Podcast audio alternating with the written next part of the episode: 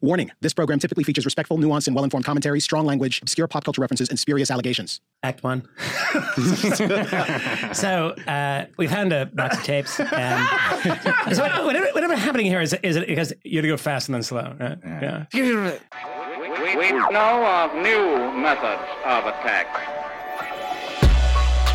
The Trojan horse, the fifth column, column, column, column. Greetings and welcome back to another exciting installment of the Fifth Column Podcast. This is your almost weekly rhetorical assault on the news cycle, the people that make it, and occasionally ourselves. I am Kmele Foster, and I do remarkable and important things at a place called Freethink which I'm generally somewhat vague about, but for very good reasons. I am joined today and delighted to be joined today by a full complement of I've called it remarkableness in the past. It's still remarkable, but they also just they fill me with happiness and joy. I mean, I don't. I could be surrounded by Ryan Goslings, and I would still not be as happy as I am when I'm surrounded by these men. Who's Ryan Gosling? Exactly. Exactly. Michael Moynihan of Vice News. Hey, how's it going, man? On HBO. Um, one Matt Welch, who is the editor at large of Reason Magazine. I'm one of two editors at large. Yeah, one of Reason. two. Thank yeah, you. yeah. We're, we'll get rid of those bastards yet. Um, and of course, Anthony Fisher, our uh, our our our fair friend guy. yeah. you know what Don't. it is? I'm I'm blushing trying to now. remember the thing at the week. Is there He's a the button that, editor that, like you know the something cough the button? week. Is there one for you have a stroke? Yeah, no. It just cuts out the stroke It's that the, you just it's had. the Adderall starting to give out a little I do bit. Really? things at the Yeah, week. what what do you do again? Senior, at the I week? senior edit That's at right, the week. senior editor, and we have a guest with us, Yes. which you can see in the title. We were supposed to have two guests with us today, but we've only got one. Who was the other one going to be? Um, I don't know. Maybe you could reveal. Yeah. yeah, maybe, That's I don't very know. wise, ladies and gentlemen. The New York Times Yay! opinion My sister columnist. wanted to be here very badly, but she was Yeah, sick. we were I going to thought have you both meant. of you. Oh my god! I It was know. going to be wonderful. That would be the first time we've ever had siblings on the show together. Also, a, sister sister act, act. but We, I, we are a I don't see gender. act. So Uh, well, Well, we'll well, come yeah, it's good because I mean sometimes we're accused on Twitter of being sexist. The fact that I, think, I think we've got a Not a- 50-50 uh, women to men guest ratio at this point. yeah, I don't care. Doesn't matter. Yeah, it's our Here- treehouse. here's the thing. Here's the thing: is is that if you knew me, uh, I you know I don't make this. I don't make the guests. So, um, but if you knew me, uh, you'd know I was too lazy to like discriminate against people. You're like I only want dudes. It's like I don't know. I actually probably discriminate the other way because I like you know try like need need a girlfriend at this point. well, we we don't have to we don't have to rehash that. There there are. The boy Moynihan's in need of a girlfriend? No, I think we do. Yeah. I think that's a good Yeah. opener. I mean the gender thing. I was just going to say that we did after the last um, dispatch get more emails in response to um, Headset Girl's email than I have seen, or more feedback, not only email. Can um, you related to that remind me and our guest Bari Weiss, who's clearly not familiar with uh, Headset Girl, could you remind me what the email said? Do I have to? remember. 'Cause I don't But what was it? really I just want to remember. remember. Was it was just like uh, you guys talked about Louis C.K. and there's Yes. a bunch of dudes Oh, in a room. yeah, yeah, Something yeah, should have some yeah. chicks in a row. She she said more than that, and she followed up in an email and actually Oh, yeah, yeah. berated me for for not getting it right. Well, let's come back to that another time. Wait, uh, hold on, hold on. I We're gonna get back to it. We're her gonna, get, we're gonna get back to it. But she, oh, she wrote you back again. She wrote and not, berated not you. me, us, and she actually I don't work complimented some of you gentlemen. She's talking, she's talking about me. Uh, she might have, but this is What what, did I'm she- what telling you. what did she say? I, I have been solo parenting I li- I- since you- why are you Friday, filibustering? so I have not What did read she the say? email. I only read it far enough to Headset see girl. Yeah, I'll that see what she she said. said something about me. Uh, headset girl, if you said something nice, um, Yeah, we'll talk you're about it great, later. and I'd love to hang out with you. Maybe we can get a drink or something. Oh my if you God. didn't, um, you can go fuck yourself. well, there's, Sorry. there's a Uh, lot of uh, real quick, one hand is experience and expertise on the subject that led to an engaging conversation. Oh, she's great. that was quick, super quick. She is great. I love her so much. You got to take her to a Louis set at a comedy I know, cellar. You you just go. performed again. Yeah, we're gonna go see uh, Louis. is that together. true? I didn't Yes. know He did, yes. And and uh, Noam created this. Did you guys not read about this? He set up. He, he put up a sign that said something like "Swim at your own risk." If a, if a comedian gets up that you don't like, please leave unobtrusively, and we'll take care of your bill. Oh, no, the, the Yeah. owner of The this. owner. Uh, no, I'm Yes. the owner of yeah, Yeah. yeah, That's great. Which I thought was a kind of I think like totally fair. kind of an elegant workaround. No, and that's He's- actually a decent segue into sort of news of the moment type stuff that we might want to talk about today. And, and Because if you're, Kanye I don't know and if what like you're talking about. PC and you want to have like a lot of free chicken fingers, just go to MacDougal Street and eat half of them because it's because it's a I was- pretty there's a lot of They make a good offensive- chicken finger. That's They not were good chicken, exactly yeah. what I was referring to. I was referring to Kanye West, who was Oh, yeah. on Saturday Night Live and also said that he would have preferred that Louis C.K. was actually hosting on the night that he was appearing. Oh, he there. said that? Yeah, and Kanye. In Oh, I thought addition this. to I thought wearing this was going to be a Me hats Too segue various other into Brett things. Kavanaugh, Well, it's- not this is- it's sort of related. story now. That's this is sort of related to Me Too in the sense that Kanye has been taking some rather dangerous positions supporting publicly people who have been accused of various acts of sexual misconduct. Who else has he defended? Well, he has in the past said things about Bill Cosby that were supportive. Russell Um, Simmons. I don't know. I haven't heard him say anything since the conviction. Perhaps Russell Simmons, a In- guy from on- the ASAP mob. on the who- album. Huh? yeah. Maybe so. That's right. He did in a song.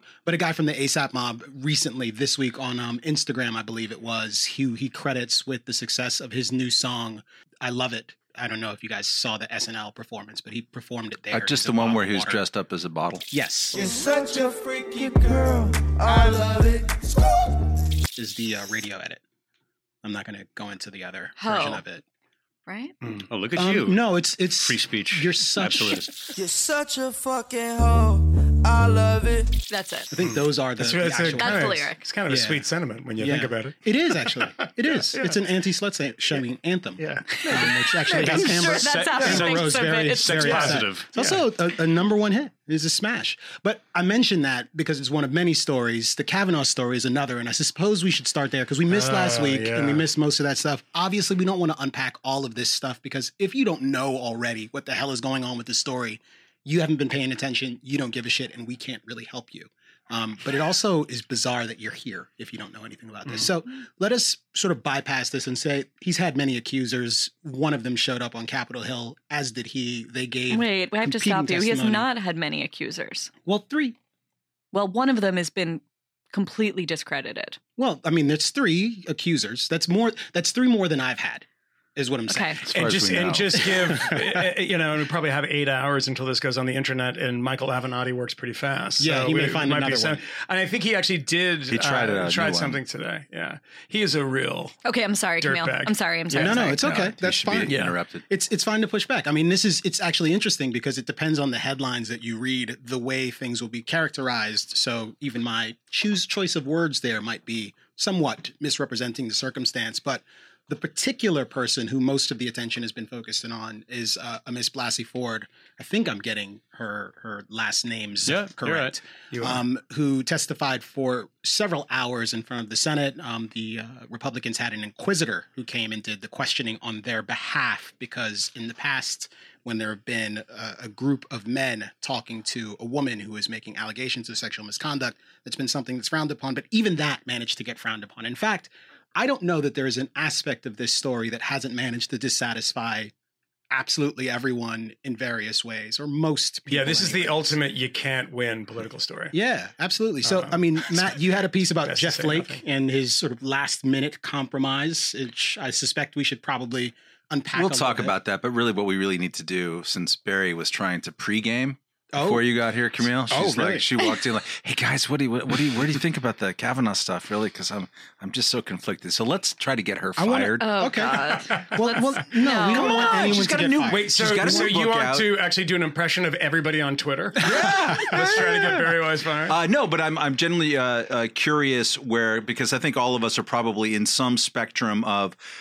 look. Democrats absolutely sandbagged the guy. I mean, and and sandbagged uh, Christine Bla- back, uh, yeah. Blasey Ford too. Like she, Dianne Feinstein sat on this thing since July, didn't give it to the other Republicans on the committee, didn't give it to the FBI dropped it only after they knew that Kavanaugh was going to get confirmed. Really, I mean, after the whole thing, there's oh, there was a something like you know the 3,200 questions or some huge number of interactions that uh, that uh, Democrats and senators had with uh, Kavanaugh and all of this kind of stuff. They sprung it late. Precisely because it was going to be like this, so it's completely unfair uh, as a, a basic thing. So, like, if you consider this to be due process, even though it's not Certainly not. necessarily a criminal uh, trial, Not at all a criminal trial. but like but still if, if there is a normal process by which you're going to uh, come to this conclusion this is a total flagrant violation of all of it and it is terrible which is which the Republicans brought up multiple times. and and they were absolutely right to do. And Lindsey Graham, when he was like uh, getting all hellfire in his voice, I think was about ninety three percent correct in in uh, the way that he approached it. And yet, there's the and yet one that she seemed like viscerally, and you can trust this as far as you can kick it on some level uh, when you are uh, judging people based on how their their credibility looks to you with your eyeballs. But she seemed kind of credible. She there is a, More than. uh, More than kind of. uh, yes, um, kind of is my uh, Californian uh, uh, go-to hedge, but it's not actually intended as a hedge in this case. Mark Geragos uh, walked in before uh, on the, his podcast he does with, with Adam Carolla, which is pretty interesting.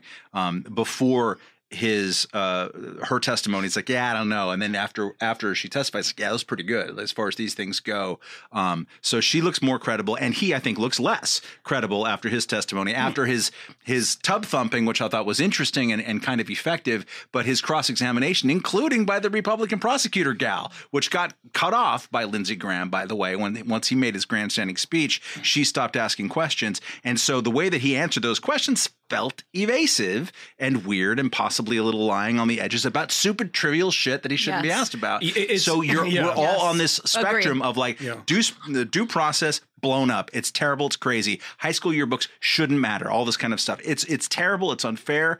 And yet, it's If- possible okay, that he's so not let me telling ask the you truth. something. If he had gotten up and when asked about boofing and, and all the rest of the things that we know are references to the things they're references to, and had said, I drank excessively in high school. I was a bit of a of, of an asshole bro, for lack of you know, however he would put that. I'm sorry and I've changed. would that be But I- disqualifying? No, what I'm no, what I'm saying, but put that aside for a Uh-huh. 2nd If he had been honest in response to the questions about the yearbook and everything else, would you feel differently? Yes, uh, I he would win the crucial Matt Welch vote Hmm. um, in that case, which is to say, I don't want someone to lie under oath, on, on, on even in the absolute crucible of the moment, which is unfair, and you can understand his anger if he's wrongly accused. Um, I don't want that guy in that moment to lie under oath, even about trivial stuff, maybe even especially about uh, trivial stuff. I had but, no idea what boofing was. But actually, Just- Moynihan, just for the Moynihan, you should be able to tell us what boofing is. It- it- it- precisely, what is boofing?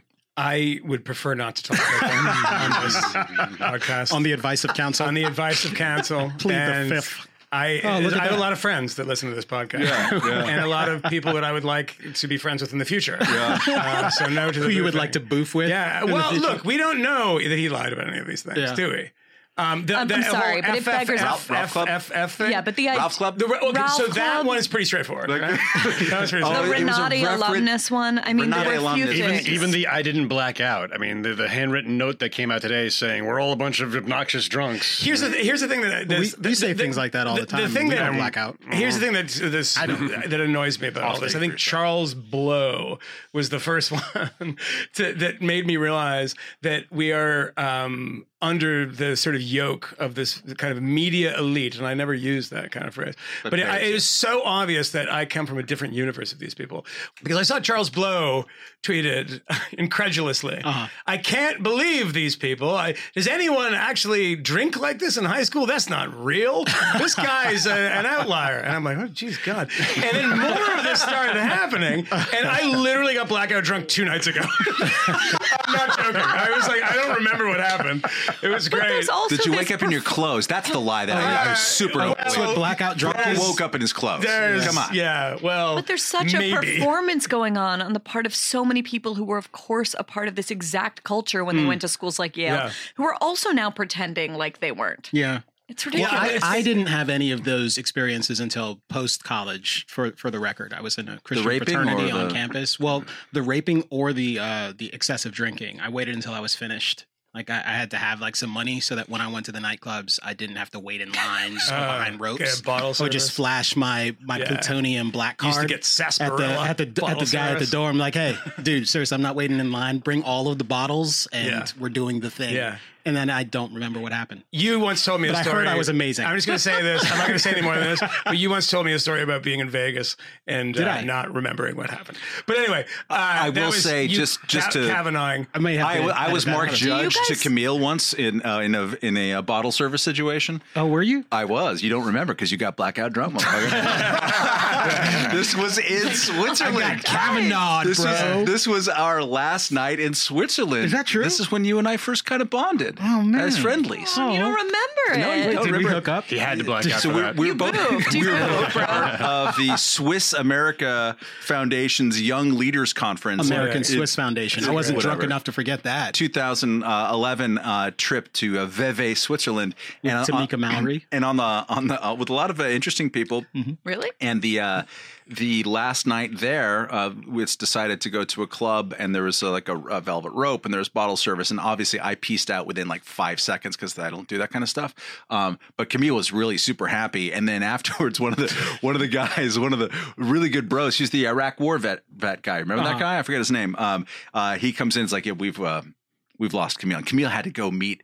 Tracy, who was like, oops, I'm bringing, uh oh. Yeah, she came the next day. She came the next day, but Yeah. like she was on a morning train. Yeah. And we we didn't have an ID on the perp by like five in the morning. Oh And- no, no, I went. I left early. That's uh, why. And but like this dude was like establishing a perimeter. I yeah, mean, we were like, yeah. I like perimeters. I don't like for the riffraff to be able to get near me. it's me. really good when you get really, really drunk in Switzerland and you have an Iraq war veteran setting up a perimeter to find you. Can I Yeah. can I ask you guys like, just a gut check on the Kavanaugh thing? yeah. Do we all agree that Ford is credible? I, I absolutely, yeah. Uh, my it's my own perspective is that they're both credible, but this Yeah. is Okay, so- largely an so- aesthetic judgment But do you based do on. you Exactly think right. Credible do you- doesn't mean 100%. Yeah, okay. Just to, to go to the blackout Yeah. drunk dr- drinking thing. Uh-huh. Do you guys think that Kavanaugh is lying through his teeth and remembers that night? Do you think that he remembers was bla- what night? The night in question, the Oh, with her. With her. Do you think that, or do you think, and I, I know there are other options, that he is just li- lying about it? I don't think he's Well, I lying think it's about it. it's the it's the universe of other options that complicate responding to that because even if he is a miserable drunk and he was lying because he was embarrassed about it or perhaps wasn't lying mm-hmm. the the the infinity of actual circumstances here that they're either they're both lying um, about various things that one of them isn't lying one of them genuinely doesn't remember. I just can't even begin to grapple with which one of these things it might be. And the real challenge here is that while we're making we're, everyone is making assertions about the credibility of these two pe- people's testimonies it's not a function of the evidence that's been offered here. In fact it's it's in the absence of evidence us largely backing our horses um, not us in the room but people in general Mm-hmm. and completely basing assessments off whether or not we feel good about the way that people presented themselves when i saw him get God, yeah. upset and when i saw him talk about like his daughter and his little girls and start to get emotional i got a little emotional and I watched both of them and thought to myself, I have no idea what the hell happened here. Seems like she really believes she went through something. Seems like she really did go through something, in fact. And I don't know what we do with that. You, you asked directly, like, do, do we believe? And I'm inclined to believe something happened, but I also understand like alcoholism, and I also understand like getting that drunk at a young age. Yeah. And there's things that can happen that you just don't want to remember. It, it would- Now, yeah, maybe- it would explain. yeah. It would explain why he so desperately doesn't want to acknowledge anything about drinking in uh, his questioning. Because it, it, it strikes me that you know, in his heart of hearts, he's probably sitting there going, "Jesus, what did I do? I don't remember this. I was 15, 16, 17, Mm-hmm. whatever it might be." And it Uh, wasn't a big deal for him. It was a huge deal for her. Yeah, if, he if should it have, happened. and, and, and I don't know. I was really, really drunk. This whole thing sounded like it could have ha- lasted 15 seconds, you know, Mm-hmm. or it could have been lasted a minute. I don't. I, I'm not sure. She hasn't put a time on it, but and then you know didn't pursue it further, and and in her words, pinballed down the stairs with uh, Mark Judge. Uh, that, it strikes me that he might be sitting there going, "Yeah, this probably happened," but. I don't remember it, so I can't actually say that it did because I don't actually remember it. Yeah, I mean, that's a possibility. I, I think don't know. in the spirit of uh, of Bari's question, which is to square it with Kmele's thing. Kmele's absolutely right. There's no, we just don't. We're not going to have any evidence, and we weren't going to have any evidence. I don't think going into this thing because there's even the way that she described it. There's almost no way there's going to be anyone who would remember that night because they have no reason to remember that night. Um, so, um, on a purely conjectural level, it's possible that the most plausible explanation was that Bro was wasted. He was probably he probably thought he was in a tickle fight. Um, she remembers it very strongly. He doesn't remember it at all and had no reason to until now. Um, and but this is all conjecture, and you can't base things on that. And is- you're is saying the if, problem. if in fact they were in the same room at the same place at the same time, because it's not obvious that th- this was the case at all, based on the things that have been said, We- we- which there's- is which is crazy. I think one of the most interesting things is I got back from Mississippi um, a couple hours ago, and last night I was at Donald Trump's uh, rally, Yes. the MAGA rally. The the it's like it's like Bob Dylan's never-ending tour. It's just never-ending. like it's like he's uh, running for re-election. Is there a. Mick Ronson Yeah, he's at like, I'm here. I'm here uh, backing some Senate candidate on a special election. I don't know who it is. Anyway, let's talk about some other shit. You didn't come for that asshole. Yeah, you didn't cover that. Is that- so I spent I spent a while um, out in front of this uh, capacity crowd. You know, ten thousand people uh, there in a ruby red state in a um, county that I think voted sixty seven percent for Donald Trump. Only sixty-seven. Um, yeah, it's quite a bit because you know it's in it's an ethnically mixed county and uh, not a lot of black people in Mississippi voting for Donald Trump. Are Trump. you suggesting that black people don't support the president of the Suburb United of States? Yeah, Memphis, too. yeah, yeah. Okay. I am. I am Just wanted to be sure you the were- you were getting yeah, that right. and it makes perfect sense to me. Um, but uh, I talked to a lot of people before, and uh, we had a piece on air tonight. I don't think I haven't even seen it yet. About But- this? Yeah, about this. So I I, well, me talking to some people. Um, at the Trump rally.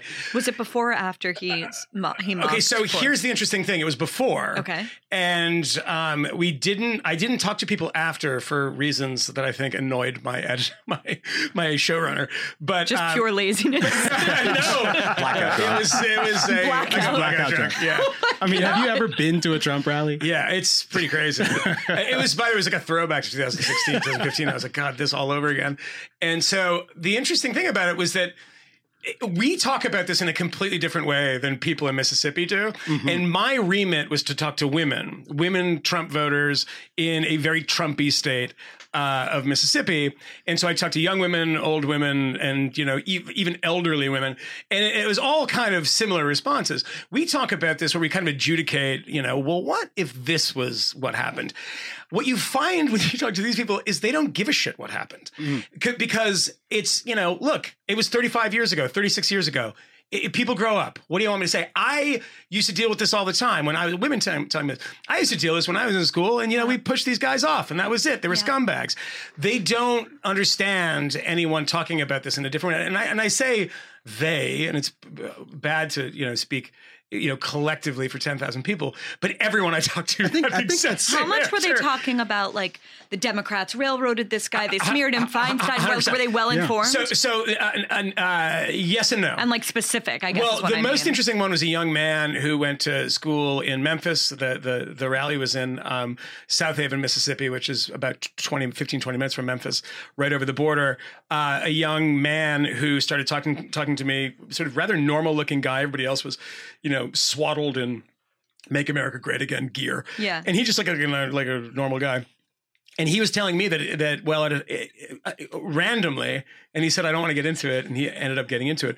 But he said the same thing happened to me at school. I was falsely accused, and he went on to tell me about. He said that he was vindicated in this very crappy process. I know I don't know anything about this. I don't know to believe the guy, but he started talking about Title IX. He started talking about Betsy oh. DeVos, and he Oh, was wow. very young and very informed. And at the end, it said, "My name is Robby Soave." Oh my God. MAGA.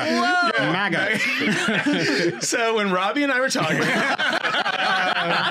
this is not true. Sorry, Robby. Yeah. Not true. Sarcasm. Uh, so it was really interesting. That, Hashtag that, free that, Robby. that guy was informed, but I did, I did meet a lot of people who said um, uh, she was paid.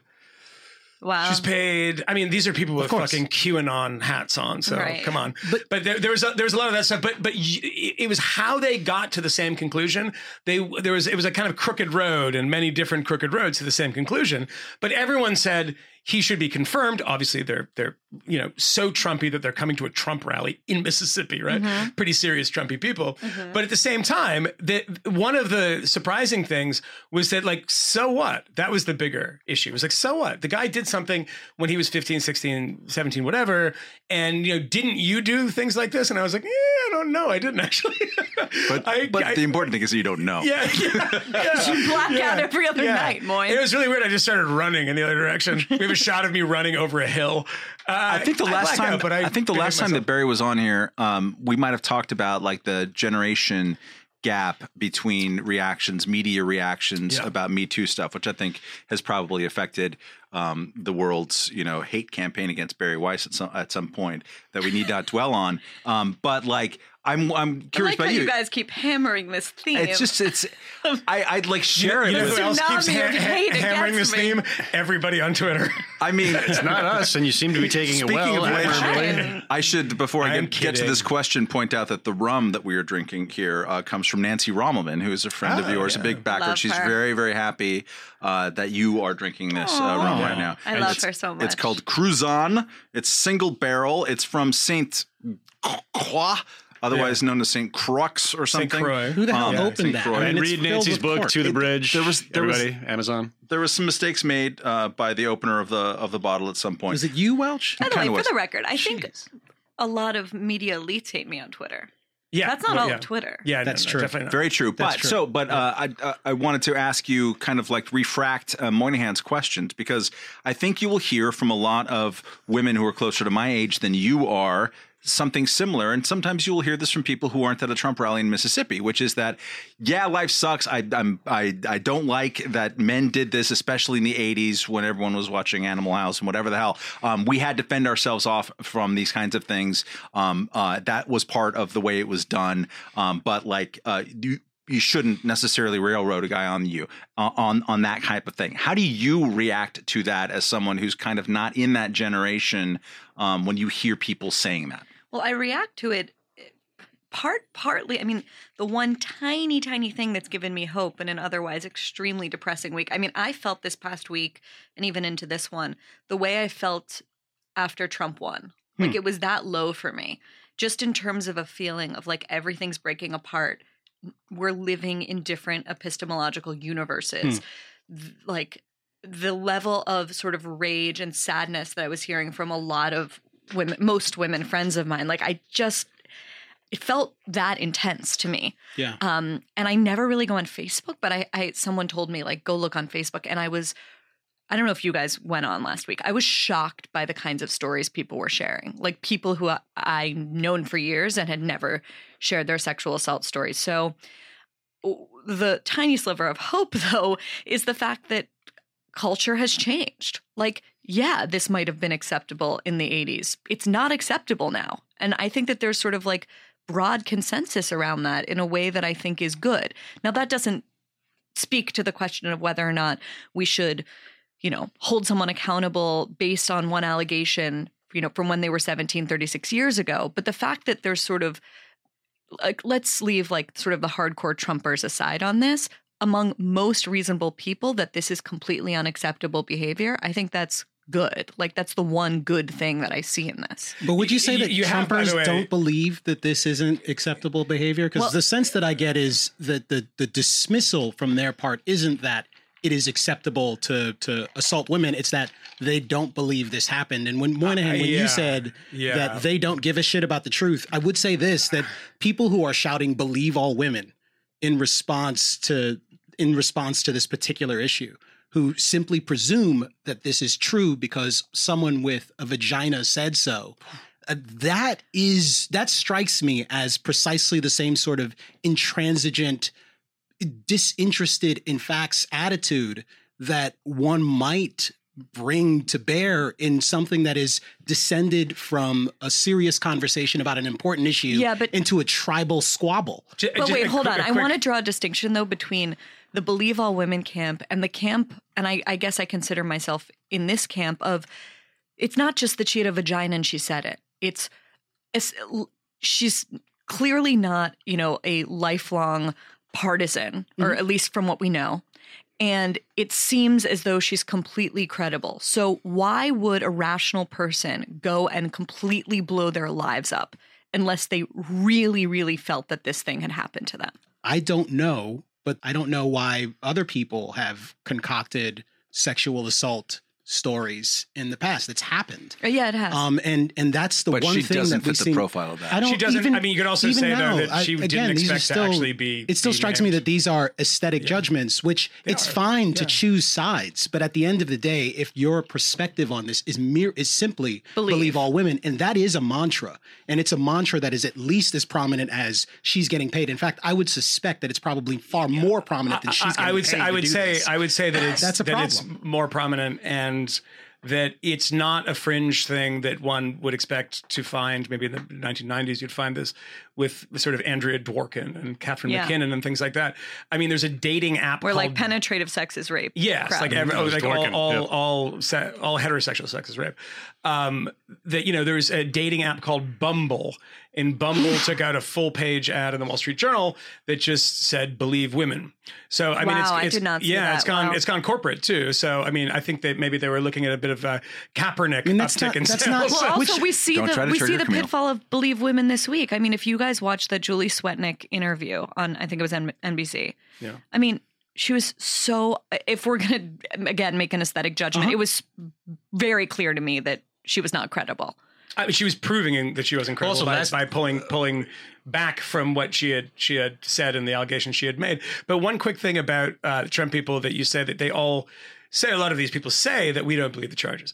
Yeah, that, that is true. But I mean, Trump supporters, diehard Trump supporters, people who listen to Limbaugh and watch Hannity and stuff, they still know that it's a bad public look, especially if there's a camera in their face, to to to not say that. Because I asked people, you know, when cameras were off too, if it turned out to be true, would you still support him? And every single person said yes. Mm-hmm. They, it's it's not. They don't really care Mm-hmm. whether it happened or not. on- I, I would. My argument, though, is that people who say believe all women and don't seem to be willing to acknowledge the fact that she could, in fact, be wrong or lying, that he might, in fact, be innocent, and that there is at least as much non-evidence to support that conclusion. Quite mm-hmm. frankly, like that, they are in the similar camp of not really caring about what's true. And and for me, someone mentioned Kaepernick earlier. I won't go on a damn rant, but the bottom line is that there's Kanye. something there's something about sort He of wants to, to bridge the divide. man. the public policy arguments that we're having, or we're having these debates, these debates by proxy or perhaps by persona, mm-hmm. where the people who are involved on the other side are the the they are the personification of evil. When Jeff Flake is willing to cast a vote in favor of this guy, he's doing it because he disregards your particular instance of sexual assault. He doesn't care about your experience with sexual assault, and that's why he's willing to vote yes.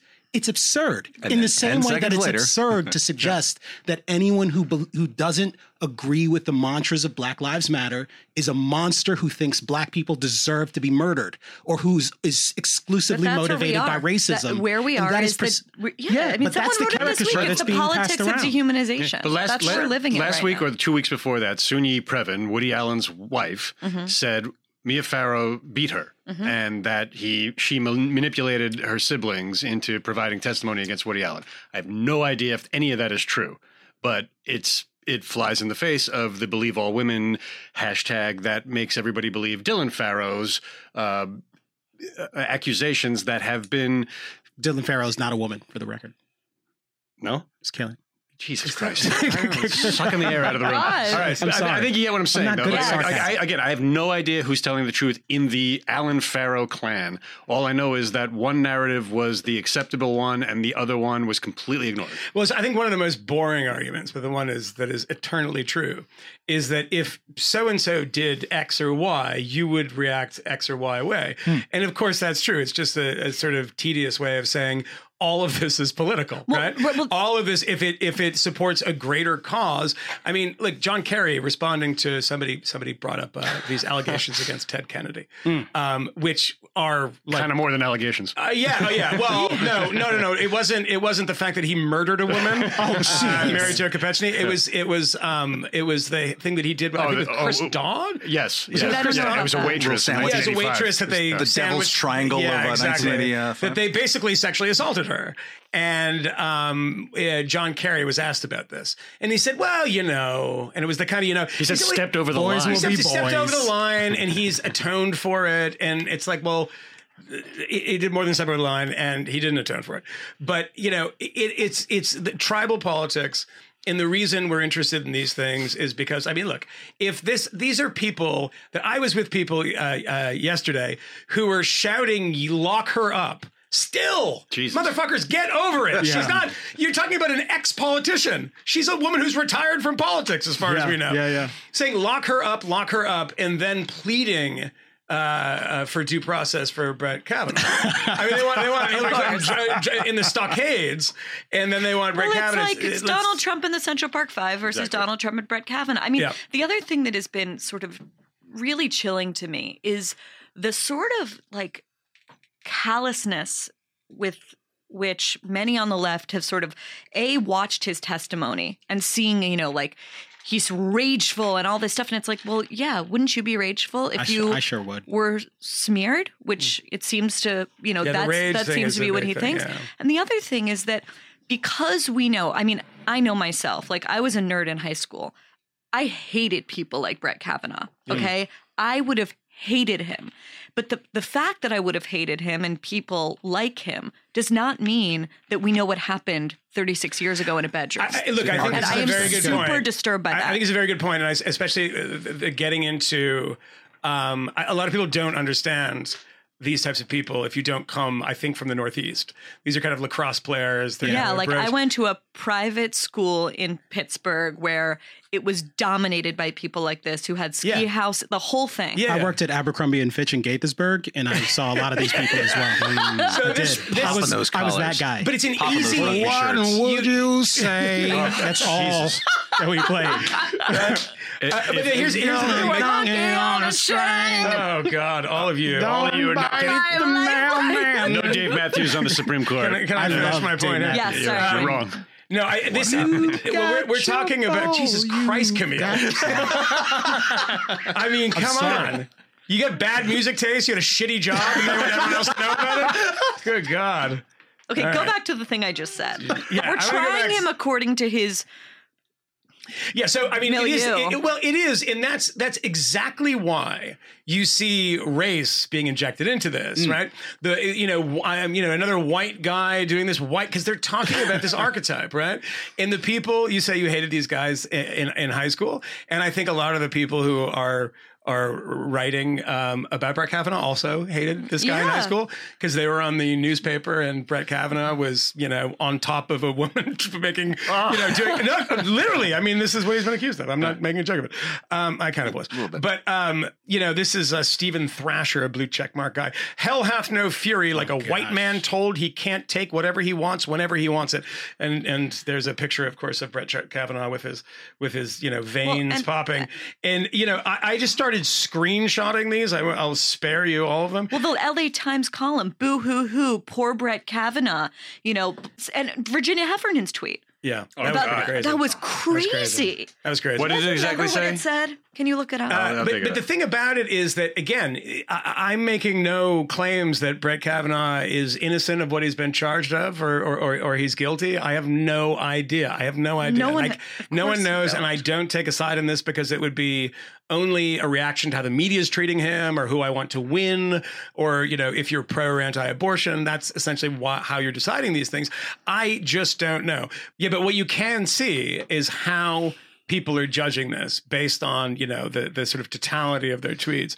And and it is like you know the white guy the the the bro the you know lacrosse play. It's like okay you have this kind of archetype of a of a guy. And it's much in a way of how you would treat somebody you know who was you know involved in a shooting and they were dressed a particular way right? Mm. There's a guy who has saggy pants and you know he has a do-rag on and I'm going to profile the fuck out of him.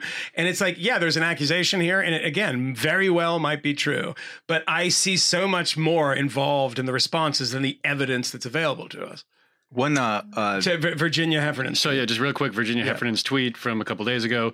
Uh, so it's a retweet of Ramesh Ponnuru. Is that how you say his name? Panura, yeah. Panura. Uh, uh, I wonder how many justices you admire, past and present, would have lost their temper under accusation of gang rape. That's the original tweet. Yeah. Virginia's tweet is: It truly doesn't hurt all that much to be accused of gang rape if you've never gang raped. It's fucking absurd. Guessing all that Kagan, much. RBG, It's absurd. Sotomayor would agree. Yeah. It's absurd. That's- I, I, the, the, the last bit There about seems to be this- Sotomayor doesn't make any sense. By the way, no one is going to accuse Ruth Bader Ginsburg of gang rape. It just it just just doesn't really. I mean, I might. yeah. But also this idea God. that people's reputations, like that. Okay, so his reputation's hurt. He's not going to die. He's not going to crawl into a hole. Like this is his life that he's arguing for. There's no way. You know, if he's not confirmed, I can't see him going back to the most important appellate court in the country. He might not even be able to coach girls basketball. Well, you see that this is the thing that drives me really, like really that's what he's arguing for. And I, I really hate this because this is the ad infinitum argument that we've heard recently. And again, my irritation about this, and the only stuff I can really talk about is people's reactions to it. You know, not the the actual charges themselves. I know nothing about them, and and again, he could be guilty. Um, but you know, this idea that it's just a job interview, which this is, is the insane. ad. No, it isn't, motherfuckers. Come on, don't even kid yourself. When there is an article in the USA Today saying he's probably a pedophile too, he shouldn't coach girls basketball at Harvard, where he's taught uh, law classes for a number of years. can't teach he- there. it's a sexual assault for him to even be on well, campus. there's a number of Title IX uh, complaints that are being filed against Brett Kavanaugh now, and he is not coming back next semester if he does not get confirmed. This has already been announced by Harvard. They said it was done, you know, along with Kavanaugh and Kavanaugh's consent. I don't know if that's true, but uh, he, it's not. It's not a point he's going to argue at this moment. But you know, I don't think he's going to be teaching, and I don't think he's going to be. There's going to be a lot of openings for him to teach. And if you're teaching in a Harvard Law School, you know, you're probably pretty damn good at what you do. I mean, it doesn't mean you have the temperament or whatever you want to say to be on the Supreme Court. But I, the idea that this is just one sort of job interview, it's like, well, no, it's a job interview with accusations of gang rape that 25 million people watch live. So it's slightly different, right? yeah, I'm just I'm astonished by that argument by people that I respect. What do you imagine when, I mean, you've talked to a number of people about this, never Trump uh, conservatives. And yeah, I mean, as you said, they've been sort of uniformly opposed to to the regime of Donald Trump. I mean, as as I am. I mean, without with very few exceptions. But eh, what is it that that is in this story? Because there's a lot of things in which you know the media, quote unquote, you know, lines up foursquare against something that Donald Trump does, and they may might be right in the end, but they do it in a rather sleazy way, in a way that we wouldn't expect the media to actually respond if it was Barack Obama or, or even George W. Bush. Um, what is it specific about this story? Do you suspect? That is radicalizing so many people. Well, there's a few things. I think like the shamelessness of the Democrats and the hypocrisy, the idea that someone, what's his name, Blumenthal? Yeah. The guy who lied about his service, you know, in Yeah. Vietnam, is standing up there and saying, if you lie about one thing, you lie about everything, whatever that Latin motto is. Yeah. By the way, the great thing is- about Blumenthal was he said uh, when he was called out on the Vietnam thing, he said, um, "You know what I meant to say is I didn't serve in Vietnam. I served." During the time of Vietnam, mm-hmm. not in, ah. in you know, I didn't serve in in Vietnam. That was his defense, by the way. And I think the other, Which was the thing, Kavanaugh-like in the its other thing, in, in addition to like, you know, the the stuff that Matt was talking about before, the Feinstein holding back the name, all the all the sort of like democratic strategy that was so obviously behind this, the fact that you have U.S. senators openly saying things like, "I don't need to hear the testimony because I already believe her." Why do I believe her? Because it sounds true. I mean that. uh, Forget the. We know it's not a court of law, due process. Okay, but we want to operate as a culture basically by those rules. And when you have people, when you have Democratic senators saying things along those lines, that is absolutely alarming. I mean, like that is eroding foundational like v- values that are absolutely foundational to a liberal democracy. so in, the- Value- in the bro- values is the key word there. In the Absolutely. broken clock way, uh, Donald Trump said yesterday and repeated it uh, during his speech in Mississippi, but in a in a, a, a sort of more clipped way. Uh, in the Rose Garden before he headed off to Mississippi, he told assembled reporters that um, you know this is a very bad moment in history for boys and for men who can be uh, knocked out of public life with an accusation that that isn't backed up. And I mean, I think that there's probably something to that. Uh, and again, that's not to say that that that you know she's lying and he's telling the truth, but I think that, that there there's probably, and we've seen larger example, I mean, smaller examples of this on college campuses, et cetera. But the question that I have is that this is much more severe than the Anita Hill, uh, uh, Clarence Thomas hearings. And the reason I think it is was because the Wait, accusation severe in which way? in the sense that the accusations against Clarence Thomas were not about sexual violence. They hmm. were about crudity. Hmm. They were about making dirty jokes and talking about porn and commenting on women's breasts and you know But in the pubic hair workplace as an adult. pu- pubic hair and a, co- a coke can. It's you know you know bad stuff, mm-hmm. right? But it's not. He he he could have mistakenly murdered me by holding my mouth down while trying to sexually assault me, and then somebody else co- comes you know with considerably less credibility and says he's a gang rapist, etc. So the stakes are a lot higher in the sense that the accusations are a lot more severe. What do you all and uh, whoever wants to chime in on this? think that the kind of fallout from this will be because books have been written about what the fallout was from the Hill Thomas clear, uh, hearings and you know what that did to the culture and how it shifted it X, Y, and Z way. Donald Trump said this morning, "This is a moment. It's you know it's this harbinger of bad things to come if he gets you know knocked out of contention." on an accusation made by one woman who seems credible, who Donald Trump him, uh, himself said uh, uh, seemed credible until last night he decided to um, stupidly and embarrassingly mock her, I which he did, which he didn't deserve in any way. I feel like it's horrible either way. Like it's a lose either way because if he's knocked out because of an allegation, well, although by the way, I, I sort of if I were a senator, I think I'd vote against it based on the other based on the thing we are talking about before, the other smaller lies, which I think hmm. is disturbing. But if he's knocked out because of the allegation, that will set an absolutely horrible precedent. And then the other part of it, which is that, okay, so now we're going to live in this surveillance society where we're going to plumb the depths of people's middle school diaries. And in fact, if I had a conversation with you in college and then I rise to public prominence and you disagree with me, you can say whatever you want about the conversation we had. Do you think we're already there though? my life. Like, yeah, sort of. whether I- or not Kavanaugh gets confirmed or not, I think we're already there.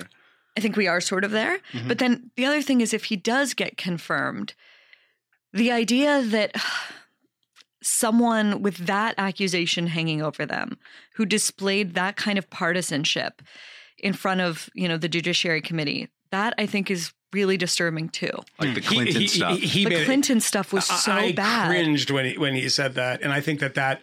In a way, I- I've heard conservatives say, "Well, Ruth Bader Ginsburg, Trump, you Ruth know, Bader by- by Ginsburg the way, and the Ruth- Trump thing. yeah, and she was raked over the coals for it. And she the way. I think in that moment, she moment- was raked. up too. Yeah, and I she think in that off. moment She when, backed off. when and uh, no, on during his opening testimony, my feeling is that he thought it was over.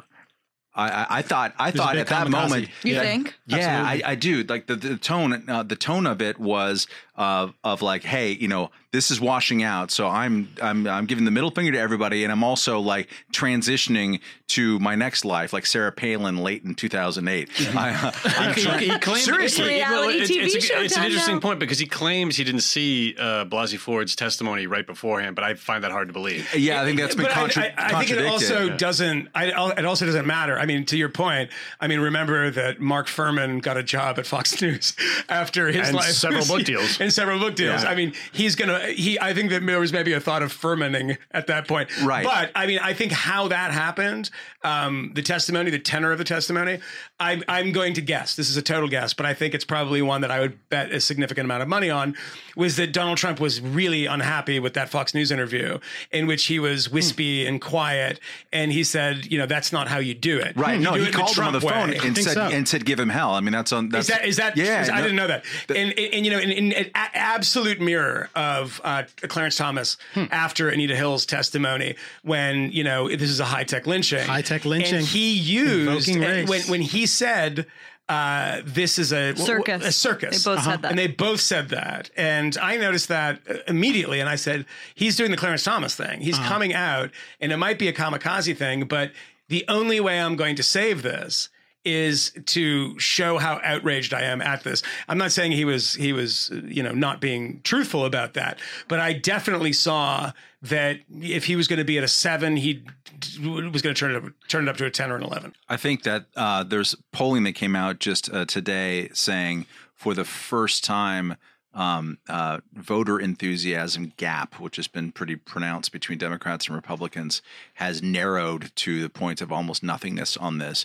Just speaking to Bari's point of like is this- Republicans this- are getting fired they're getting up. fired up. So what I think this is going to mean, depending on how this plays out, because there's a there's a, a way in which um, the denouement depresses Republicans, and then there's a way that I, makes sense to me that it's going to that even if he washes out, they get more fired up uh, than before.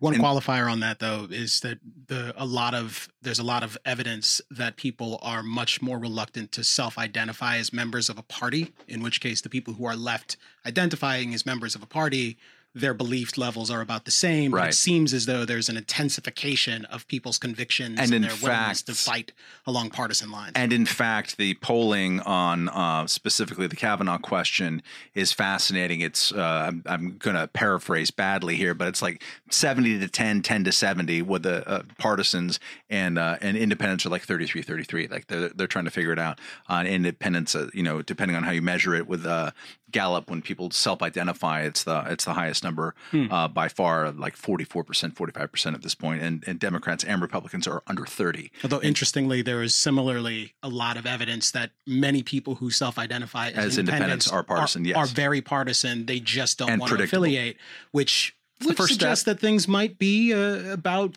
par. Here's what uh, a, a way of thinking about this um, that um, is depressing and kind of gets to your question, Michael, which is uh, a public choice analysis, right? So, I, to the extent that I understand public choice, and I don't because it's like a uh, libertarian's been talking my ear off. Matt Welch for- explains things he doesn't quite understand. Look, dude, uh, that's uh, Explain it to me. you can another build drink. build hold careers out of this. man. Ignorance splaining. Can I ask you a quick question? Yeah. Did you used to edit a libertarian magazine? I think so. It's, un- it's unclear. I was blacked out, so like I, I don't know. Define libertarians. So uh, no, it's the idea. It's it, that politicians and even bureaucrats respond to incentives, uh, and and actually, if you look at their decision making, and it's like totally personal work life incentives. I want my bureau to have more money next year, so I'm not going to say that the problem was solved and we don't need money uh, next year. I'm going to say that we need an, a five percent increase in this. But also, politicians respond to material incentives, and if you want to try to figure out their behavior,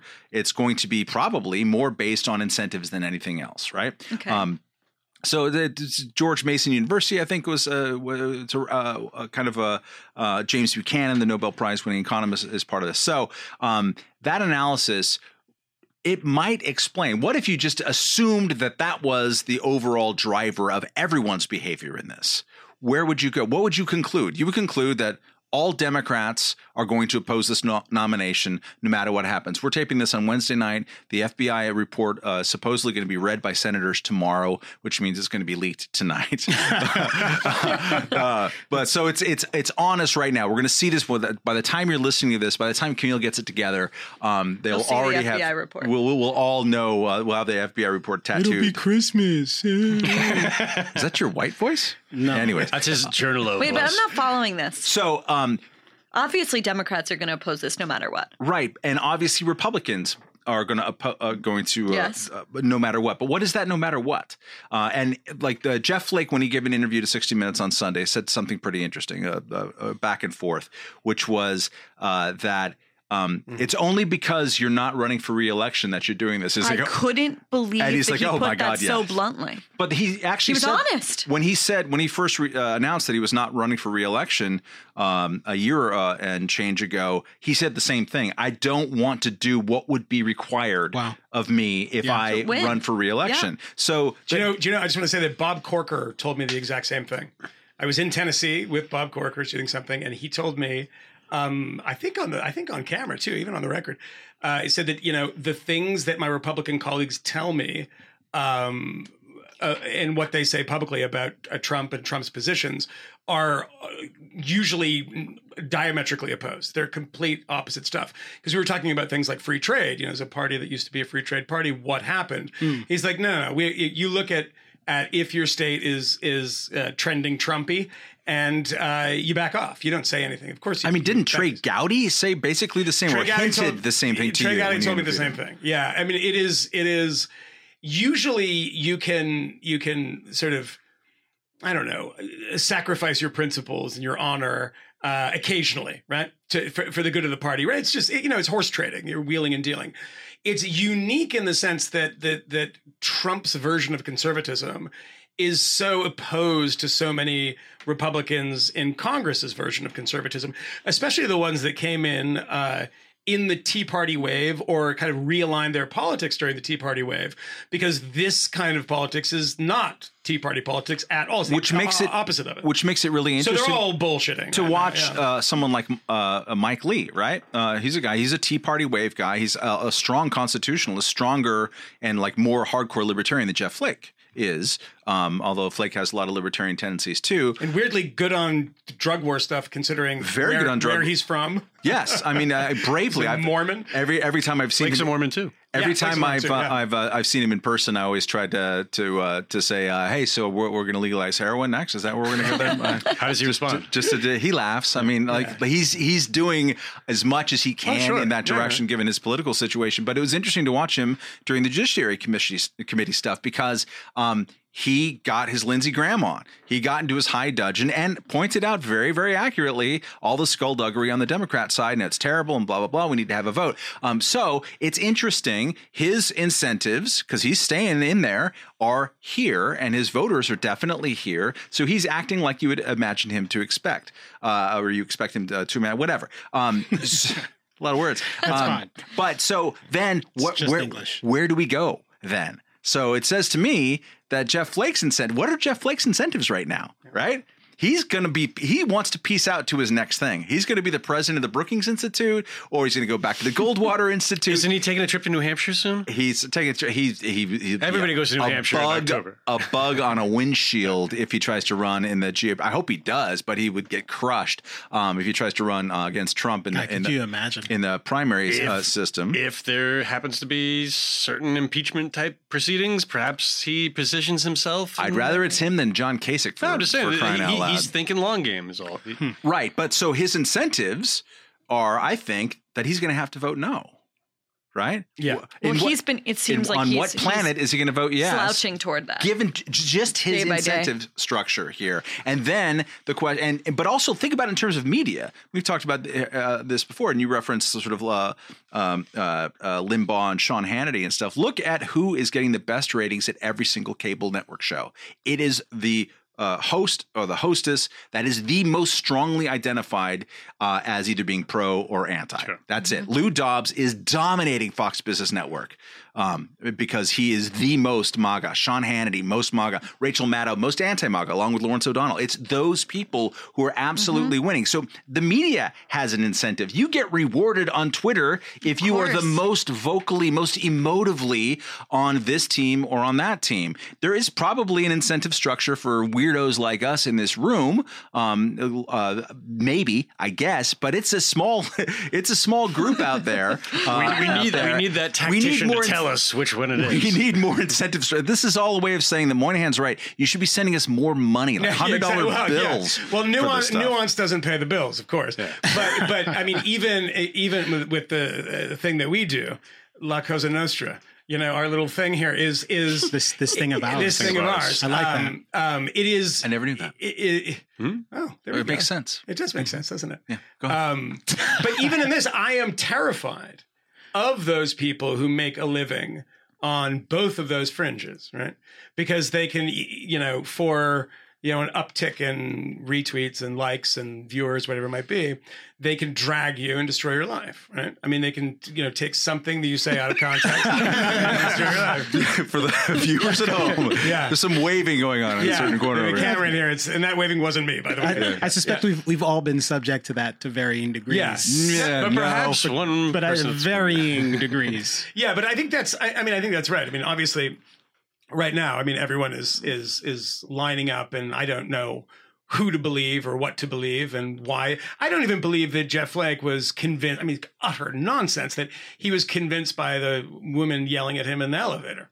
Well, and he was like, you know what? No, I think I he know what, I kinda- really hold on, torn. I think I'm gonna. No, I, I think I'm gonna. I I think I'm gonna of switch. I kind of believed it. no, I kind of bought it. I don't. I, Not for a second.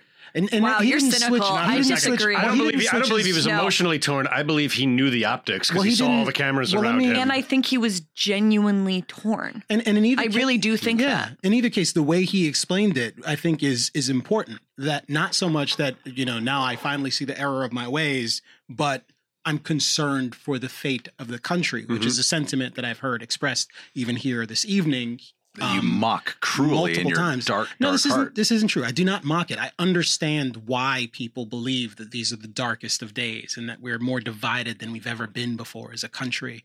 Um, I don't believe it because, from a historical standpoint, I mean, this is a country that's fought a civil war. This is a country where you know we have had a extraordinarily high percentage of people be disenfranchised and be be. Uh, But don't you think- maltreated by, We had National by the Guardsmen government? shoot college students. This is this is we've seen very bad before, and while this is ugly, while there are things about our current moment that are unseemly, that that don't fit with our expectations of what's decent and right, um, the truth is that there's still a hell of a lot of really important things that we do agree on, and I worry far less about the the particular disagreement and even the depth of those disagreements than I do the despair that seems to be overcoming people when they think about our politics in the moment that we have. I think that sort of the the sort of what I perceive to be ahistorical, I'm looking for the right word here, like apocalyptic musing about where the country is right now, that actually makes me nervous because I think that gives way But do you all think we've sorts ever of lived in despair. a like this sort of post-truth reality we're in, where there are increasingly large Sure. cults on the right and the left? Absolutely. That when? Yeah, I think we've we've we've Well- had a government that has lied to us in various respects, in various ways, at various times in the past. We've Sure, had but- we've had we've had untruths be peddled by dominant political parties. We've had untruths be parroted by media organizations who were insufficiently critical of the government. I mean, I'd say that those things are very dangerous. And and the one thing I said earlier today to someone actually in response to this other story that we probably won't talk about, um, but about these academics who managed to get published several academic papers. Alan Sokal um, hoax. yeah. So great. Um, Mach in, eight. in, in Yeah. a bunch of academic journals. you should do a Vice story on that. Yeah, I, I hope so. The replication crisis very important.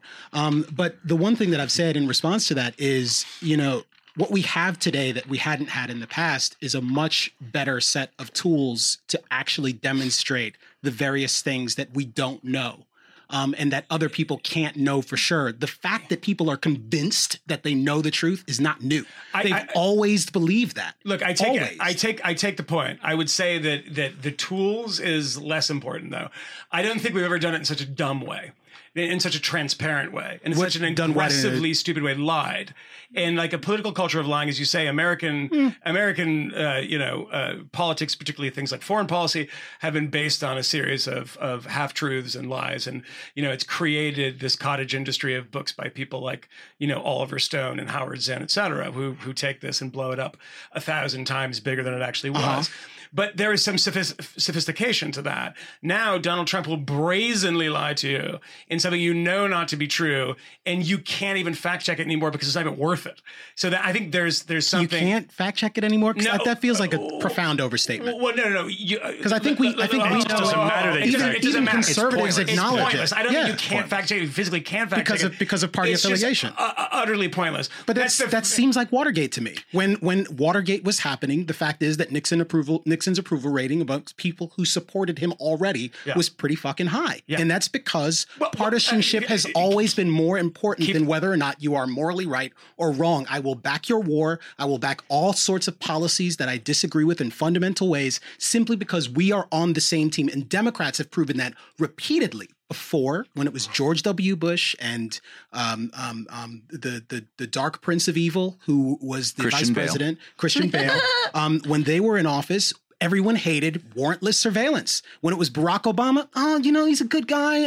In fact, I'm astonished by the fact that what they want more than anything is to strengthen the surveillance state under under Donald Trump because that seems to be the place where their partisan ideology is pointing them. Well, it's, yeah. it's not about those uh, those principles. It's not about the specific issues more than not. it is no, the, the, I, no, I the think that's tribal right. And- affiliation. And, and to your point, it, it is true that you know never forget that Watergate um, was happening, and and and Richard Nixon won forty nine states. Was, uh, uh, George McGovern won Massachusetts. Um, so It's like 63 or 62 two percent. What was it? Yeah, it was it was a landslide, and that Yeah. was that was. I mean, look, it was before the the the tapes had come out and the real implication of of of uh, President Nixon and a lot of really real wrongdoing.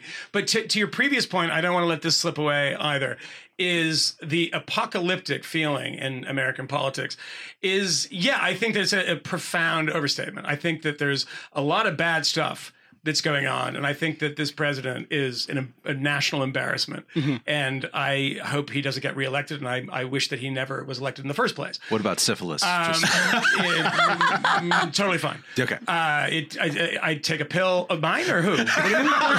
Sorry, I misunderstood you. Um, but I think that what we tend, the reason that we are apocalyptic about today and about this political climate is because America is a great political climate to begin with.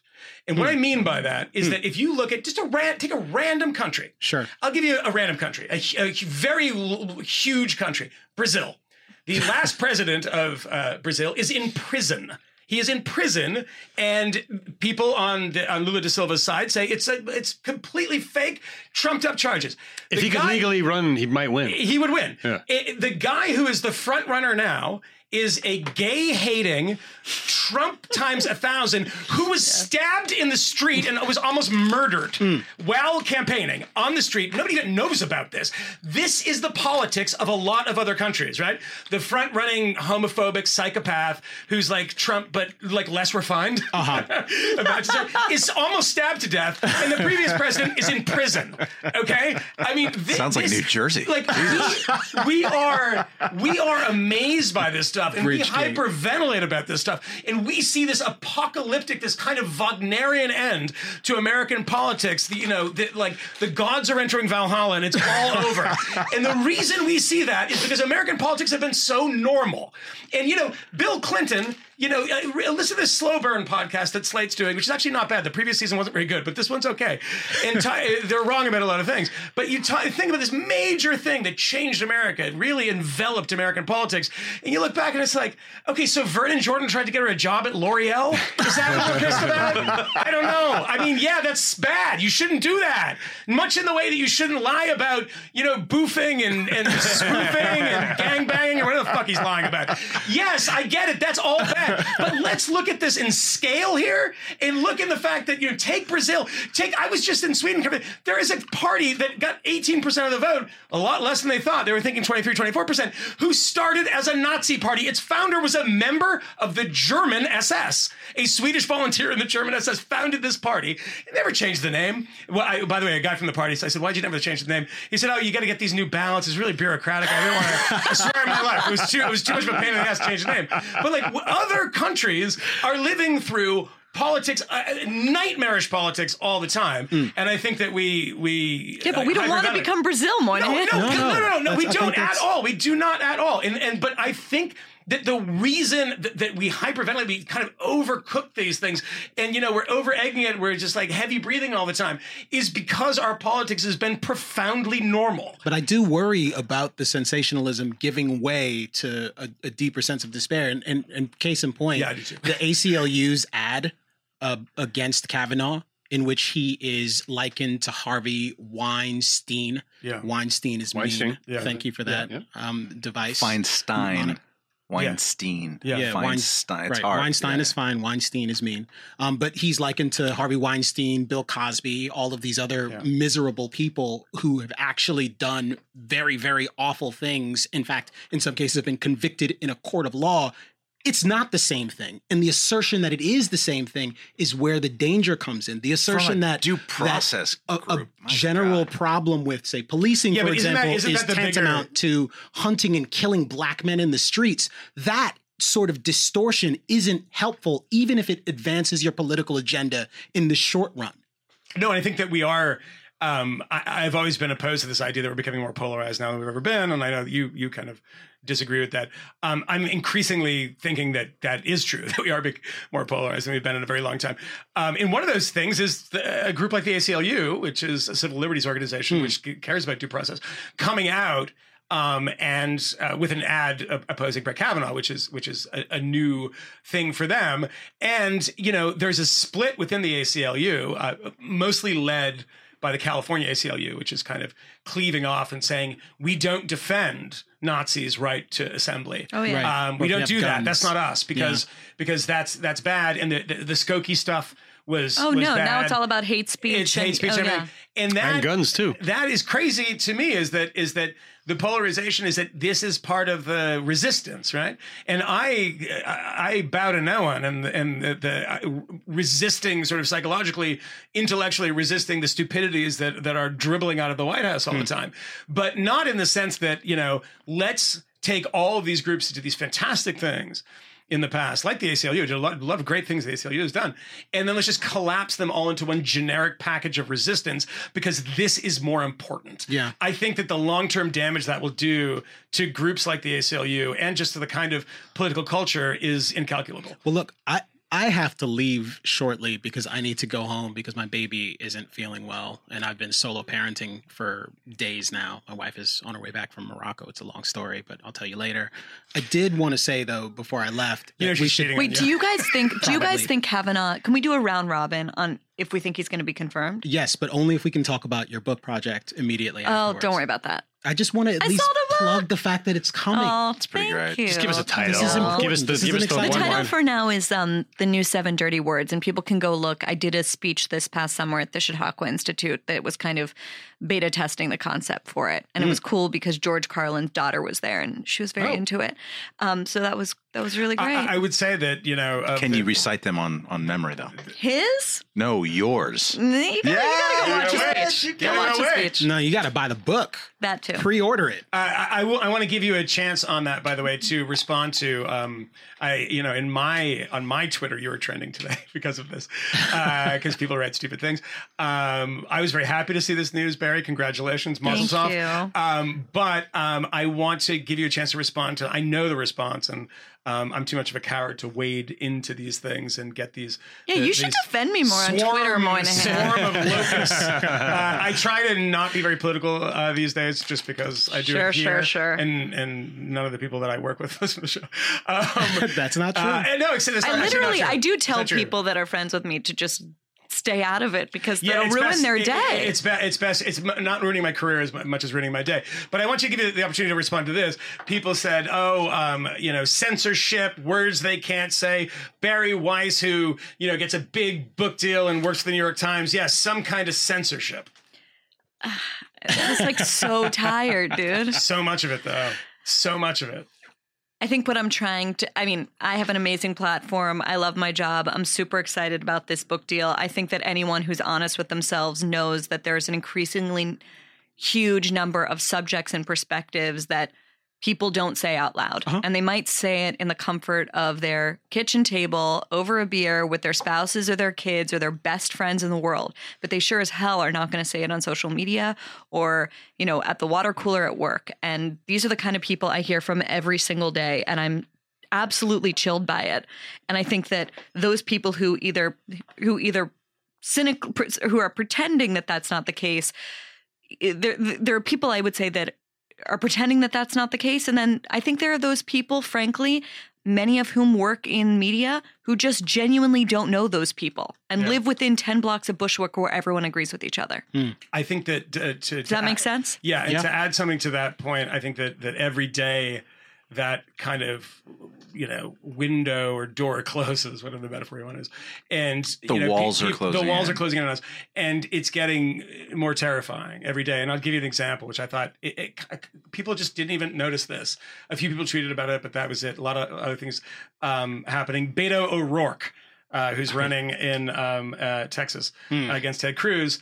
Uh, apologized. Did he? Yes, he did. What did he apologize And he for? apologized because he uh, wrote.